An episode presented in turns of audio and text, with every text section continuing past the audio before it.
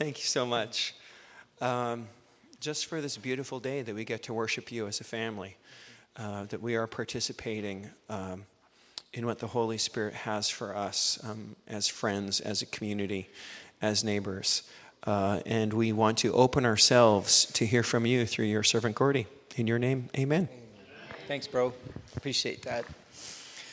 So, to, today, um, uh, just for those of you that are, are visiting us, we've just produced a document called our Fusion Statement on our national website, which is a, uh, we call it Fusion because it's a statement of our vision and our mission, which, as you probably know, statement of vision and mission is a, is a statement of a, of a desired future. Uh, uh of, a, of, of, a, of a place we want to go, and vision has to do with who we are, and mission has to do with what we do. And what we do flows out of who we are. But all of that is based on our faith. It's based on a faith that was passed down to us not through the Apostles' Creed, as wonderful as that is, but our faith was passed down to us through a story. And so we have um, integrated our, our vision, our mission, and our, our, our statement of faith in, into the language of story. So we're teaching through that this fall because we want to find out as a local church what are the implications for us uh, as a congregation within the larger community of the vineyard in Canada, and what is God calling us to. And so last week, you'll remember, we talked about the story of the vineyard within the larger story of the body of Christ through history and, and how the first home group had Bob Dylan and Larry Norman. And uh, it was a bit of a crazy start for the, vine- for the vineyard, uh, the, the, the, the, Christian rock group Love Song, and, and then John Wimber's crazy story. And we talked about a lot of those things.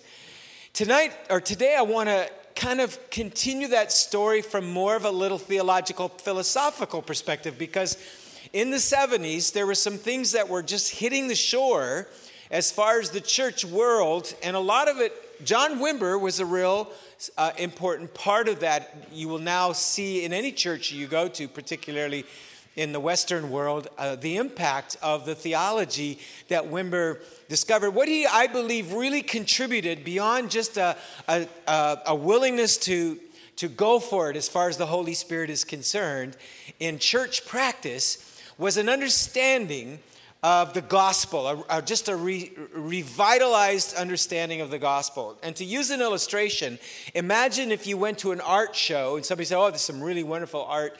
And all you saw when you got there was these beautiful frames. And people are just, you know, pontificating on this beautiful frame and that beautiful frame. Well, in many ways, that reminds me of what uh, that, that kind of speaks to me of, of, of what we've been like with the gospel. We've our idea of the gospel has been, you know, fire insurance, getting people, you know, uh, out of hell and into heaven, and um, or forgiveness of sins. Now, there's nothing wrong with any of those things, but that's really the frame. That's not the gospel. And yet, uh, I grew up, and many of us grew up, especially in evangelical Protestantism, where, where the gospel was, as one man said, we preach Paul and not Jesus. And so I think Wimber really brought back an understanding uh, and delivered us from the sense of barcode Christianity, as Dallas Willard liked to call it. You know, barcode Christianity? You say the prayer, you get the stamp, and then the scanner says, you're in, right? And, and, it, and it's kind of that idea. But there's so much more to, to the gospel than that. And uh, I think Wimber was really part of that in, in, in helping in, reintroduce that into the church, especially the evangelical church world. And uh, he began to teach through the book of Luke. And we told this story last week how that he began to teach through the book of Luke. And he realized you can't teach Luke without teaching on healing. If you take healing out of the book of Luke, you might as well just you know, preach on frames, on chapter headings. That's about all you're going to get if you preach, uh, if, you, if you take healing and miracles out of the book of, of Luke. So he began to pray for the sick, and you'll remember the story is that for the first year, he would pray for the sick, and he would get sick uh, because people who were sick would make him sick. And then they had that incredible breakthrough after a year and, and, and began to see some things, some healing breakthroughs in that area. But uh, this whole desire and willingness to begin to practice what Jesus practiced. I don't know why we so miss this, but when we talk about doing Jesus' works, we often think about things we can do. We think about feeding the poor or good works or community service, and there's nothing wrong with those things. I'm totally for that. But we, especially in the West, we somehow have a blind spot to the fact he said, heal the sick, cast out demons, raise the dead. Do that. That's what he told his disciples to do. And uh, kind of parallel with this uh, was something that Wimber came in, in, uh, in his thinking and praying about this was the central theme, and this is where I bring you another vineyard quiz. What was the central theme and most frequent topic in the life, teachings, and ministry of Jesus. Hmm? The poor, healing, the kingdom of God. Seek ye first the kingdom. Yeah, it was the kingdom of God. Jesus lived and breathed the kingdom of God. You remember how a couple weeks ago I talked about how that encounter Jesus lived the story? is kind of like the sermonic sentence of the vineyard, right? That's what we decided sums us up what we are about. If we could just do it in one sentence. Well, actually, it is two, isn't it? We kind of, can we put a comma there, maybe? And then, then it would be one sentence. Encounter Jesus, comma, live the story. Maybe that'll help. My grammar teacher wife can help me fix that. But um, uh, Mark writes this that Mark writes a summary of what Jesus was all about. In, in the book of Mark, chapter 1, in our text, he says the beginning of the good news about Jesus the Messiah. And then in verses 14 and 15, he writes a summary of Jesus' life and ministry, what Jesus was all about. And by the way, this, this sentence here is absolutely full of irony and paradox. After John was put into prison, Jesus went into Galilee proclaiming the good news of God. And what was it? Hey, wait a minute. He hadn't died on the cross, risen again, and all that, he's already preaching the gospel, right? He was proclaiming the good news of God. The time has come, or in one translation, the time is fulfilled. I think there's actually more of that meaning in there. There's a fulfillment of time. The time is fulfilled. He said, The kingdom of God is near. Repent and believe this good news. Now, there's irony and paradox, especially if you're a first century Jew, in this, in this statement because it says, after John was put in prison, Jesus announces, the reign of God is here. You get that? There's that paradox and tension. Matthew describes this, Matthew's version of this. Matthew says, Jesus went through Galilee teaching in their synagogues, proclaiming the good news of the kingdom, and healing every sickness and disease among the people. News about him spread all over Syria, and people brought to him all who were, and here's the list. Are you ready? Those who were ill of very, with various diseases. Is that anybody here today? Those suffering severe pain. The demon possessed. You don't need to raise your hand for that. Those having see, I find those raise their hands automatically. You don't need to ask them to raise their hand. Those having seizures. It's interesting, by the way, that they, Matthew distinguishes between those having seizures and those who are demon possessed, which tells us that mental illness and, and uh, epilepsy is not necessarily demonic. There's, there's physical, and we, we can't assume. We have to really be discerning on this. Fifth, paralyzed. So, what did they do when they brought these people to Jesus? One summary sentence, and he healed them. there was a direct connection between this good news of the kingdom and this healing, this deliverance, this relief from pain that Jesus operated in.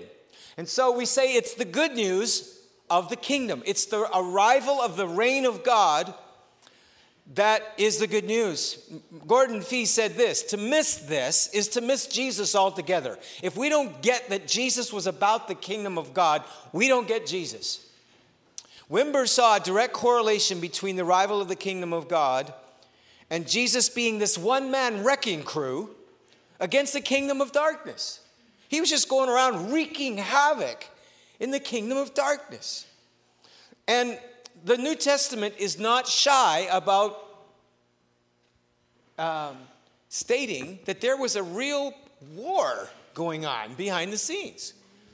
It, there, you know, the devil and Satan appears kind of in the Old Testament a little bit, doesn't he? At Job, when, when he comes to God about Job, you read a little bit there. And there's, there's a few other kind of references to Satan. I think one time where it says Satan uh, prompted David, tempted David to lie. So there is a little bit, but all of a sudden there's so much in the New Testament. Why do you think there was so much more in the New Testament?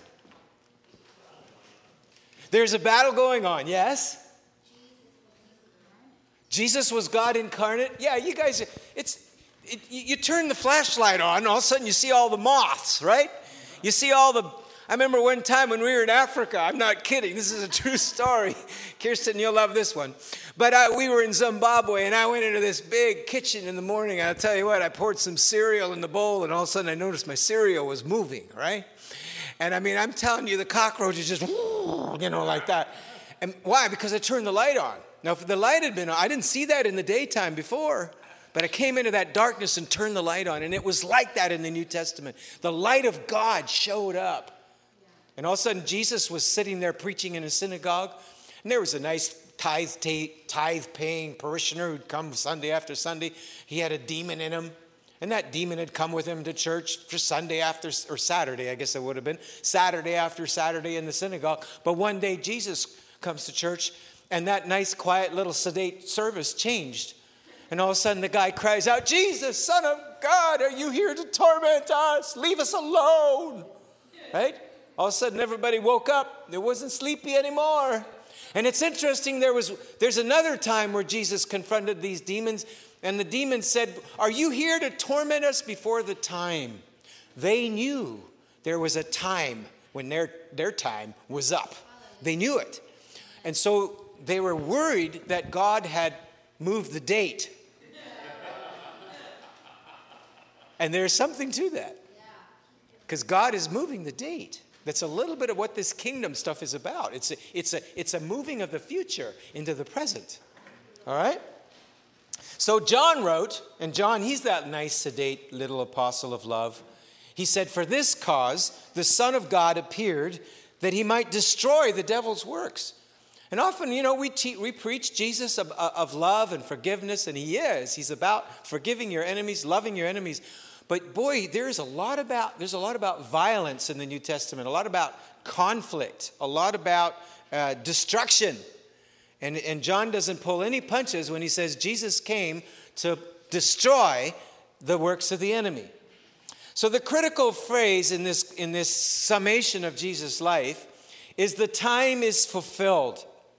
And it was related to Jewish expectations of the reign of God. Those words, when Jesus said, The time is filled, the kingdom is here, it was just loaded with dynamite. It was just, uh, it had incredible implications and it produced uh, an expectation that rose to a fever pitch uh, for, for Israel. Now, I want to uh, give you a little bit of background to, to that, to when Jesus made that announcement and why, what kind of impact would it have had on a first century Jewish person First of all, we should look quickly at the Old Testament. The Greek word basileia, translated uh, in, the, in the Greek, uh, basileia in the New Testament, uh, and of course, uh, is not the, the phrase kingdom of God is not really used in the Old Testament. Um, but the concept is there all through the, the Old Testament. Uh, the word basileia, by the way, means the act of rule. Often when we hear kingdom, we think of a geographical territory, like the United Kingdom. But actually, the, the word basileia means the exercise of God's authority, the exercise of his rule. In fact, when we pray the Lord's Prayer, Your kingdom come, Your will be done, basically, when we say Your will be done, is we're describing what his kingdom is. His kingdom is where God's will is done. So, when, where there is sickness, or where there is pain, or where there is injustice, or where people are cut off from God and they're, they're, they're, they're filling that emptiness with addictions, God does not reign there. And we're inviting His kingdom to come, we're inviting His reign, His rule, His will to be done as it is in heaven. And heaven for a Jewish person simply meant where God is, where God lives. That's what heaven is. Heaven is where God is, and heaven is where His will is done. And our prayer is that what happens in heaven will also happen on earth. And of course, the consummation of history will be that heaven will marry earth, heaven will, and earth will be joined. And so the first uh, idea of the Old Testament reign of God was that God reigns. And this, this appears early. You get this even in Miriam's song in the Exodus after the, the Egyptians are drowned. They sing, The Lord reigns, He's on His throne, the Lord is king. And you get that through the Psalms God reigns, God is on His throne. But the Jewish people began to look around and go, Is God reigning? They began to say, Where are the signs of His reign? If God reigns, He's not doing a very good job, right? And so the second understanding of God's reign was this that God's reign is coming. They would, they would they would declare that God reigns, but then they would also declare that there's, there's an aspect that his reign needs to come yet. And so it produced hope, it produced expectation. My uncle uh, Dave used to, we used to sing this song in Calgary called Lord of heaven, Lord of earth, Lord of all that ever shall be. And my uncle would often stop in the middle of the song. He'd, he'd stop us and he'd say, Lord of heaven, uncontested. Lord of Earth, that's still under challenge right now. And that's where the center of the conflict is. And so God's reign is coming, but nevertheless, even though it doesn't look like He reigns, there is an advancing of God's reign. And so initially for Israel, a lot of the hopes that they had about, a, about God's reign was in the form of a human king, that God was going to raise uh, a, a, a human king that would be uh, that would embody and bring about the, uh, the reign of God. And so that person would be a son of David. Remember, a lot of the prophecies about the reign of God were related to a, a descendant of David. And, and, and this, this beautiful psalm from Isaiah, this prophecy says, A shoot will come from the stump of Jesse. And when I read that, I was reading that this morning, and I thought of Lynn Canyon. There's all kinds of those, aren't there? You see these stumps, and then there's a shoot coming out of the stumps. And, uh, and it says, From his roots a branch will bear fruit. The Spirit of the Lord will rest on him, the Spirit of wisdom and understanding. He will strike the earth with the rod of his mouth, and with the breath of his lips, he will slay the wicked. And the Jews are going, Yeah, get those bad guys, Lord. And then he says this the wolf will lie down with the lamb, or in another passage, the lion and the lamb will lie down together. A little child will play in a cobra's den. They will not hurt or destroy in my holy mountain, for all the earth will be filled with the knowledge of the Lord as the waters cover the sea. That's a promise. That's a promise for us. That's a promise for people that live on planet Earth. That's a hope, that's a longing that God says we can ask for and pray for.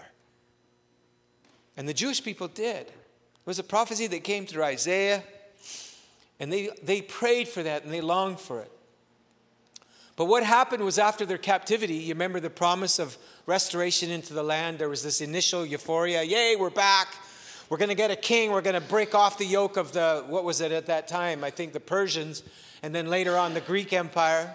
And there was all these intertestamental wars that happened where the Jewish people tried to take into their own hands the fulfillment of this promise, to, to, to be free from their enemies. But basically, by the time Jesus had come along, John the Baptist and Jesus, they had given up. They basically said, There's no way this, most of them, there was this despair, this cynicism about this age. There was a cynicism that this age was dark, it was written off, that God had, God had basically not abandoned us, but He'd stepped back, and that the role of the righteous would be to suffer now. And just wait for God to, to break in from outside, that there would be this apocalyptic day of the Lord where God will come and He'll, he'll wipe out our enemies, He'll melt them, He'll blow them away. And he'll establish the Jewish king on the Mount of Jerusalem, and then the earth will be well again. They'd given up on this idea of, of a human king coming and, and that it would have to be a, an outside intervention uh, of, of God. And, uh, and so there was almost like 400 years uh, of just, just despair uh, between those prophetic voices of Malachi and, and John the Baptist in the New Testament. And of course, it's not that God was absent there. We know he wasn't. Just like he wasn't absent in the dark ages or any other time we think he wasn't doing much. He was. But it was just this worldview of cynicism that we can get into, can't we? When, when it's dark and when it seems like everybody, all they care about is their, their toys and their pleasures and they don't care about God, we can get cynical. And, and God says, Don't do that. I'm at work. I'm moving by my spirit. And we can, we, the, Jesus said, My Father is always working. And I want to challenge us with that today. So let's look at the kingdom in the context of this story. Um, Remember, we talked about last week that every story has four elements. There's the idyllic beginning, when everything's nice, all is beautiful, right? And then there's a crisis that comes. And, uh, and then you have a struggle that occurs. And, and a lot of the story, a lot of the plot is around that struggle, isn't it?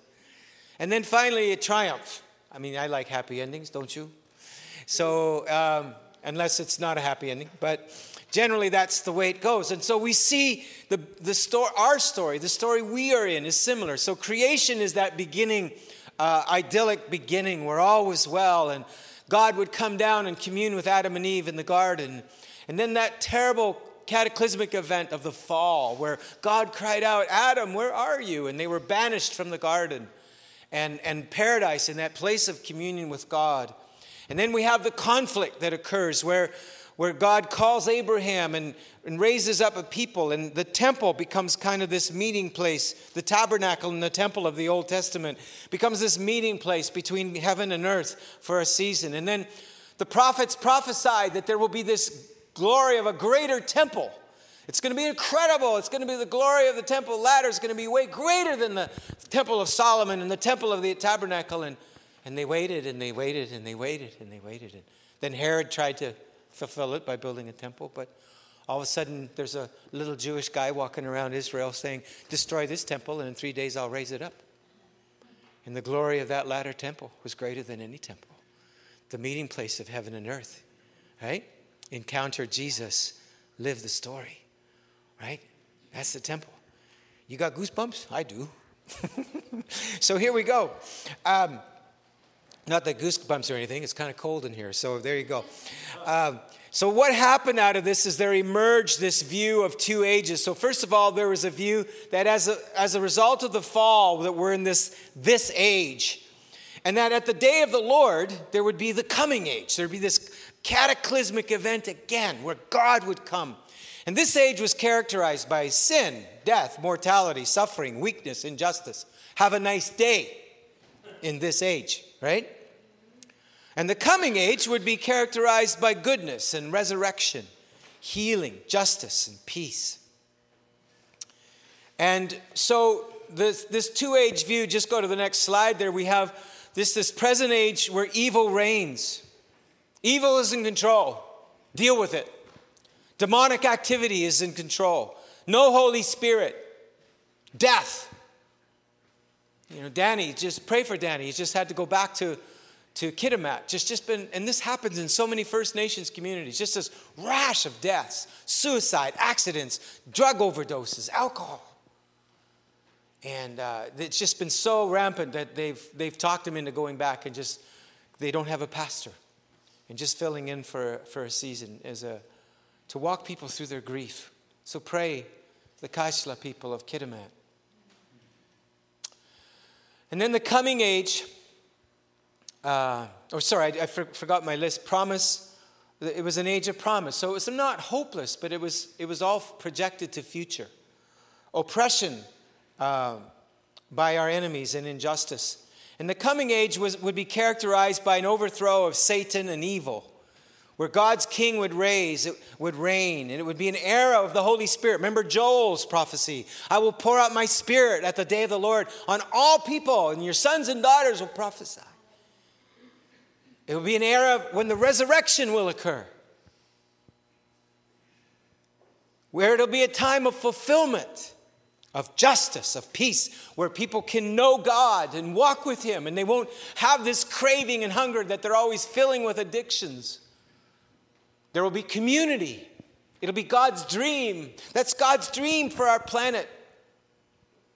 And so, this day of the Lord, they saw it as a fixed age, as two days. So, you can imagine the fever pitch when Jesus and John began to make this kingdom announcement. John the Baptist, this crazy prophet, dressed so eccentrically, began to call out for people to repent because he said, The day of the Lord is near. He began to say, It's, it's, it's coming, it's close, the kingdom of God is at hand. And then Jesus comes along and says,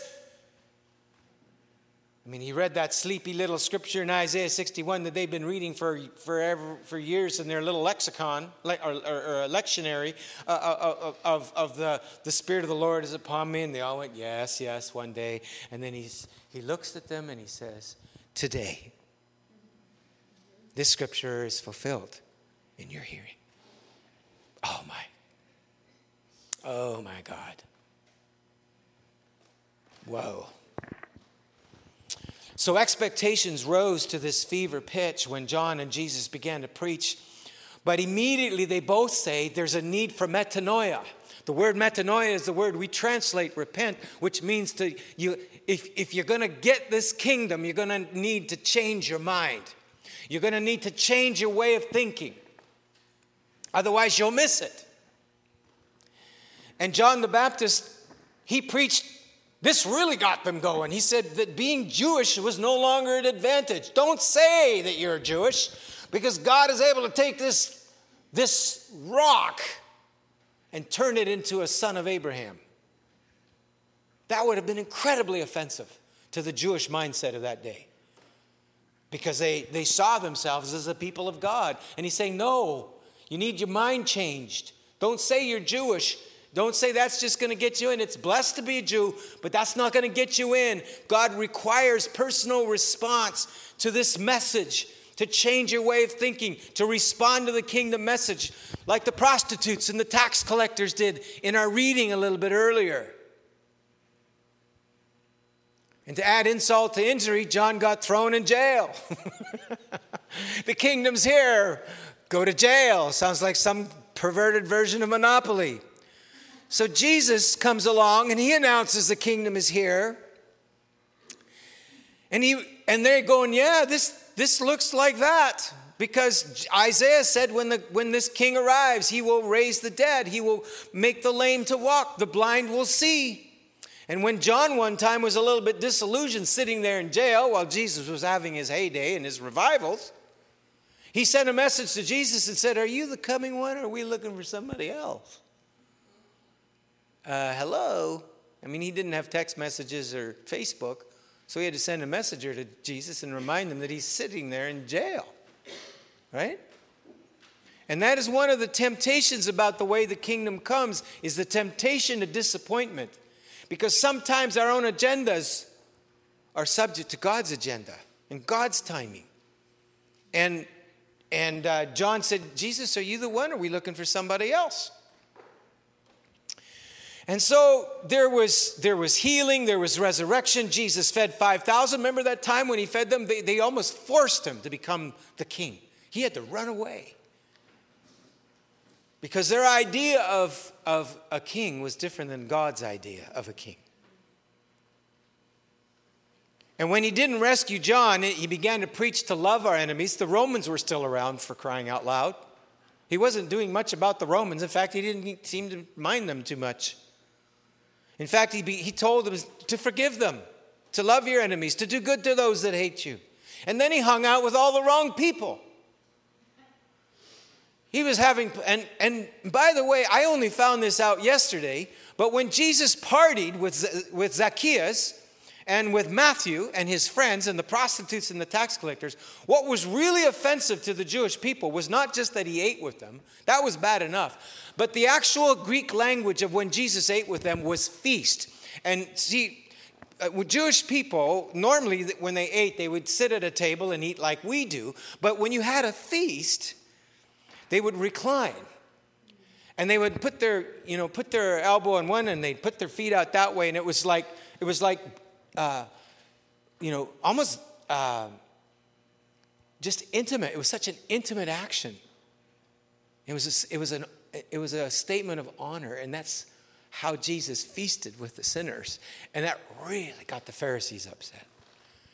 You're delaying the promises of God. You're going to bring judgment on our nation because of all your interaction with these sinners.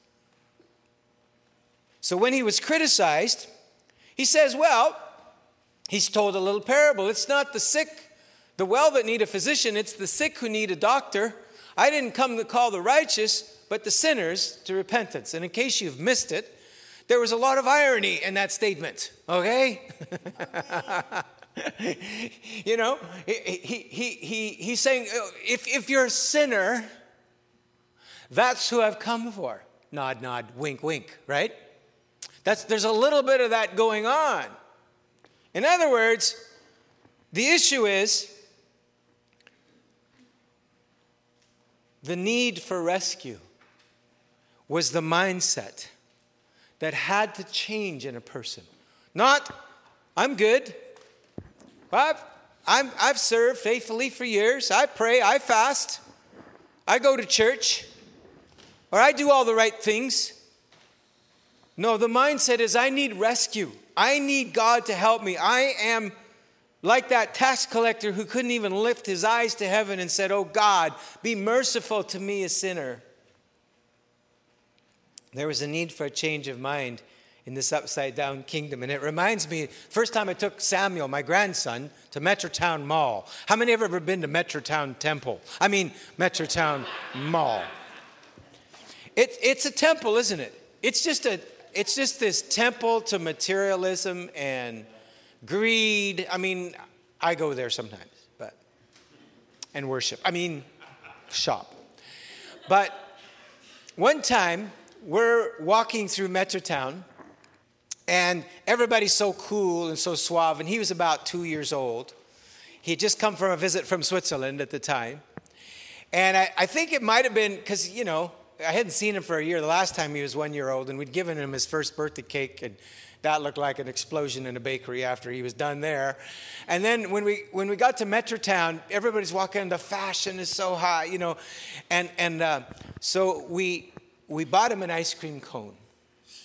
And it was beautiful because I gave him his chocolate ice cream cone and he took that thing and he grabbed it by the top and he started eating it from the bottom. Just like that. And I mean, ice cream everywhere. I mean, it was beautiful. Over his face, his clothes, all over his buggy. We're going through Metrotown. I could just feel the demons screaming. of, of pride and suave and cool. They were just so offended. It was beautiful. I don't know why I tell that story. It just reminds me of what happens when the kingdom confronts our culture. When the kingdom, con- there is that kind of clash that goes on.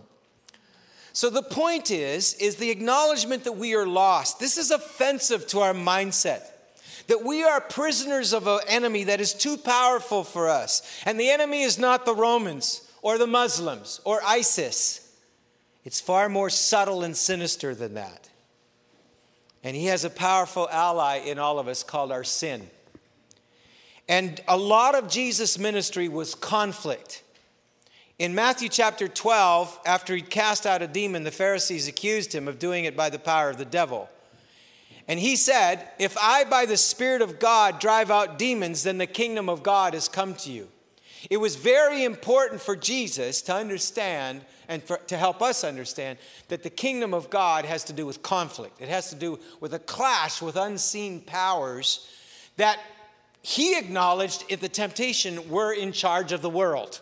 Satan took Jesus, remember, and showed him all the powers of the world. And he said, All this I will give to you if you bow down to me. Jesus didn't argue with him, did he? Because when we fell, we gave authority of the earth to Satan. So there is this sense that the earth is in the power of the evil one. There is that sense, this unseen enemy. And that evil one has an ally in you and I. A lot of work to do. One of the illustrations I like to use is brain surgery. When someone has a tumor in their brain, the doctors have this this tension on one hand, wanting to destroy this thing in the person's brain that is going to kill them, but on the other hand, they don't want to kill the person. And that describes the rescue operation that God is doing with the way his kingdom is advancing. It's why he's chosen to do it this way.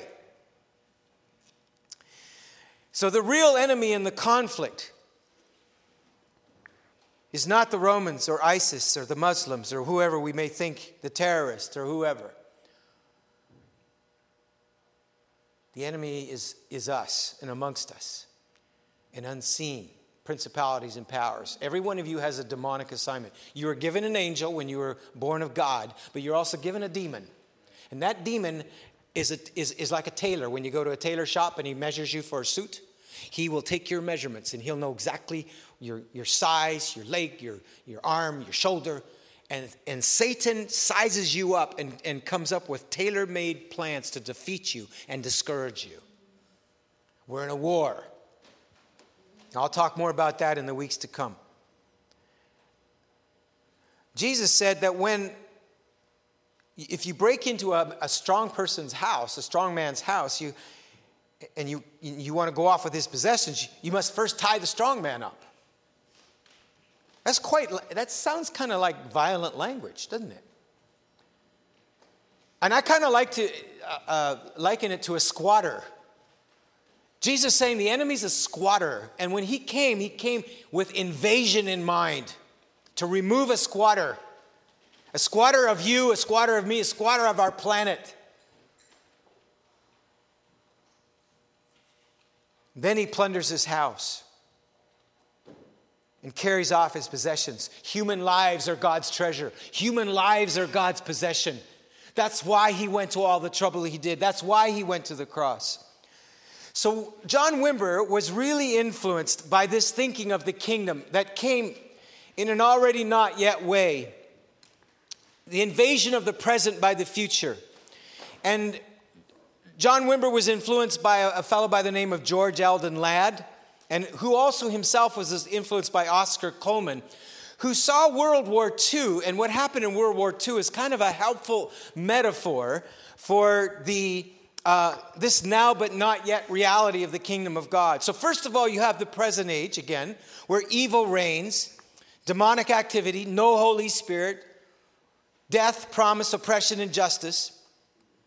Then you had a view of the coming age that was going to come, the, the uh, the day of the Lord would mark that, where there was the overthrow of Satan and evil, where God's king would reign. It was the era of the Holy Spirit, of resurrection, of fulfillment, of justice, peace, of peace. But when Jesus came, the date changed. Did you see that? Can, can you go back and do that again?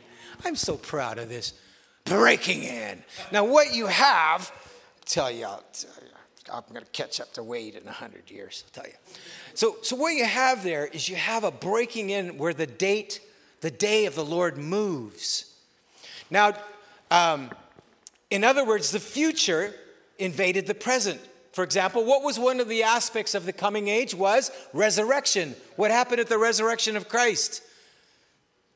The coming age invaded the present age. What happens when every sick person is healed? When every, when every demon is cast out, when people are delivered, the future invades the present. And so, uh, Oscar Cullmann, a German theologian, was reflecting on the Second World War. And uh, most of us are not familiar with the date of VE Day, which was the day the war ended. Most of us are more familiar with what? D Day. D Day was June 6, 1944, was it? Where the largest armada that, that had ever invaded, had any invasion had ever been done, occurred when the Allies together crossed the English Channel. And you've seen it through Saving Private Ryan and other movies the incredible loss of life, the incredible sacrifice. It was a bloody, horrible battle but most people, historians, look back to that day as the day the war was won. That the, the it took another year, it was about, about a year later, wasn't it, when uh, VE Day was declared, when the Germans surrendered. And two years? Yeah. Okay. But it was a while. And there was more loss of life on both sides, I should say, after D Day than had occurred in all the war before. More blood, more conflict. And Oscar Cullmann later was reflecting on this, and he realized that D Day was in the, in the kingdom of God is when Jesus on the cross cried out, It is finished. And he gave up his life for us. And at that moment, God in heaven put a flag in the ground and he said, This planet belongs to me. The invasion has begun. And so, what has followed up has been this, as it were, they call it the mopping up operation, but it, we say it obviously with, with the caveat that it was bloody, that it was costly, and there's been more martyrs in the 20th century than all the church age up to the 20th century. There's, there's people suffering for Christ now. We know, we've seen it just in the news. We're praying for our brothers and sisters who are suffering. So the war continues. But, brothers and sisters, D Day has occurred. The battle is won. So, in, cl- in closing, the conclusion is we are people of the kingdom of God in the vineyard who partner with the Holy Spirit.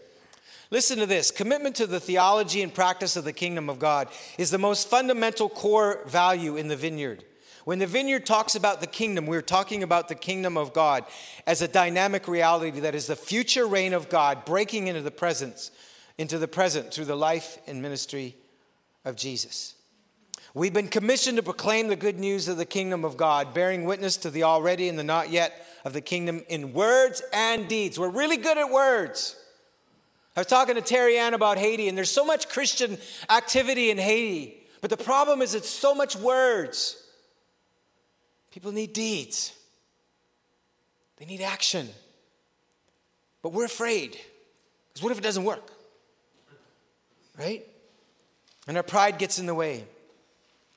This understanding of the kingdom of God is the central motif that gives structure and definition to all our theology. We view the kingdom of God as the overarching and integrating theme of the Bible. That it's about this, about the reign of God. It's the overarching theme. Yeah, there's a lot about uh, love, and all those things are important. But the reign of God. So, why don't we, in, as a closing exercise, just read uh, another paragraph in, on two slides together from our fusion document? Encounter Jesus all together. We exist and are sustained by an ongoing encounter with God revealed to us as Father, Son, and Holy Spirit.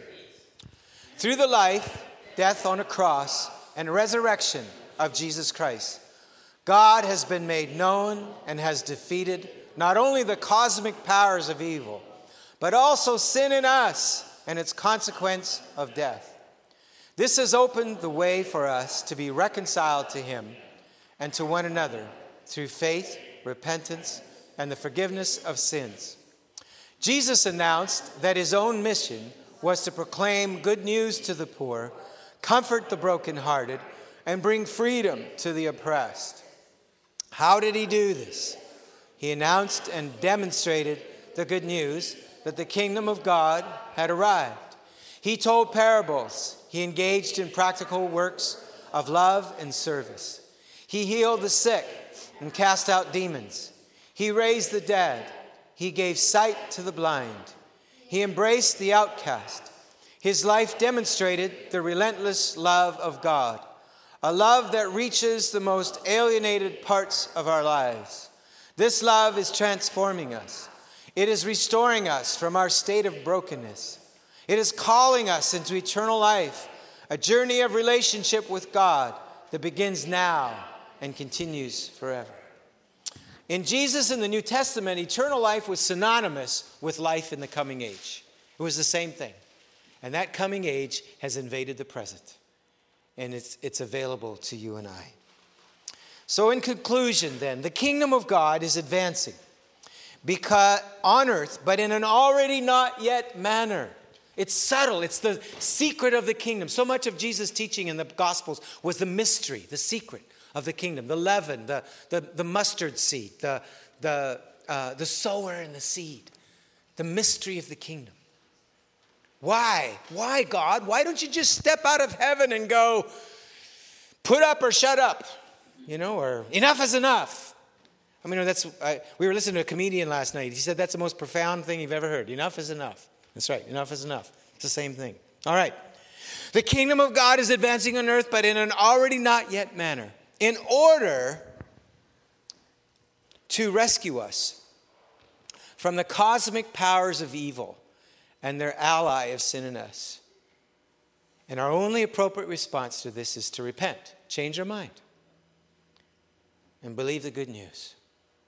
And the first aspect of, dep- of repentance well, you'll find it in the first step of the 12 step. My life is out of control. I need help. I can't do this. I need help. I need God. The only thing is, as Christians, we get into this problem where we think we're past that.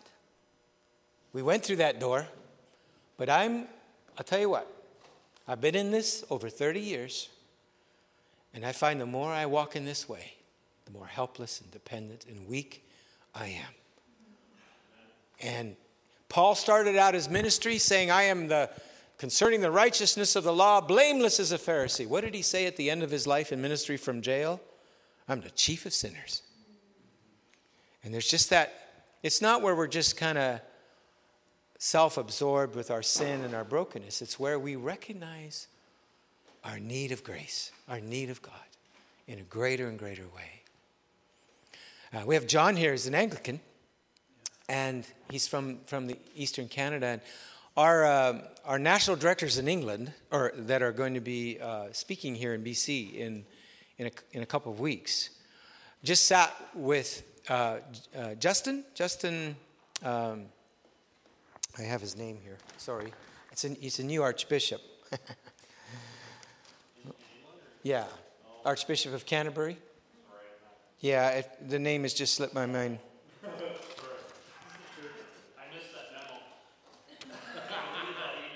Justin Welby. Justin Welby. Justin Welby is the Archbishop of Canterbury, and he just met with the leaders of the Vineyard UK. And they asked him, they, they prayed and blessed each other, but they asked him, Do you have any word for the vineyard? Do you know what he said? It's just been haunting me ever since I heard this quote. It was about a month ago I heard about it. Do not, vineyard, do not pull back on the Holy Spirit. Don't pull back. And you know what? When I meet with other denominational leaders, I hear the same thing. They say, Vineyard, we need you to not, because we live in a Western world where we always default to the not yet. Oh, we, we go into this age, but there's a coming age that's invading that's advancing. And we're to go for it. That's why I wanted Joanna to tell those stories. I love that about her. She goes for it. God's looking for people who go for it, even if you risk failure.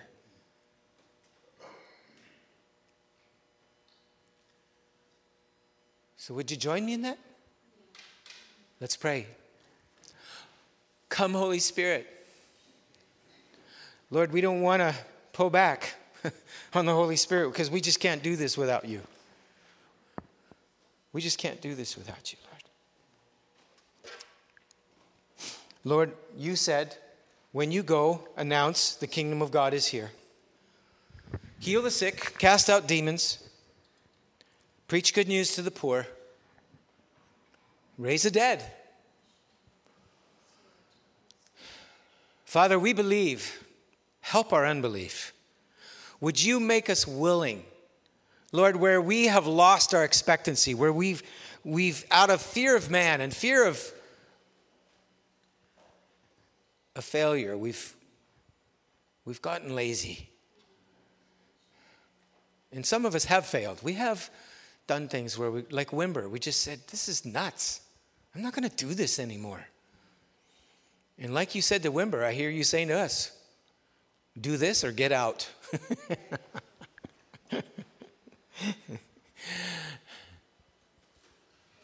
Come, Holy Spirit. Come, Lord. Just want to, I, I just hear the Holy Spirit talking about an open door that no man can shut, particularly for our high schools and high school students. I think tonight there's a new beginning, new youth group. Um, just feel a very strong desire in myself and also uh, to have all of us pray. If you are in agreement with me, it says two or more agreeing as anything in the name of Jesus, it shall be done. For people that are involved with youth right now, and that would be Terry Ann and uh, D- Davy. Are you still? You're still involved with youth. Davy is. I met him. Uh, I don't know, a year ago, maybe in Surrey. He's he's working with the Surrey Vineyard. It's just a group of uh, church planters right now, and I, I believe you're in some of the high schools in Surrey. Is that right, Davy? You're in uh, the Guildford, and you're doing some sports outreach, particularly. So, um, if you feel like I just have a real heavy burden, I feel like we need to stand strong for open doors. Mason, maybe the Lord's going to do something. But I just feel like, Gordy, we should, I mean, you're kind of launching this whole new youth, but uh, pray for this open door. And maybe we can encourage our some of our people that are involved with youth. And there's others that maybe God's going to call in too, like Wade, I'm not sure, but others that God is going to open the door for. I'd like us to pray for Terry Ann as well. I think Terry Ann has said yes to taking on the leadership of our youth, which is awesome. And she's just got a natural, natural um, Holy Spirit gift there. And uh, Eldona has offered to help and looking for some guys. So, uh, but uh, it's really exciting. So I'd like to just invite you guys to come. And John, I just feel, I don't want to put you on the spot, but I feel the Spirit of God on you, man.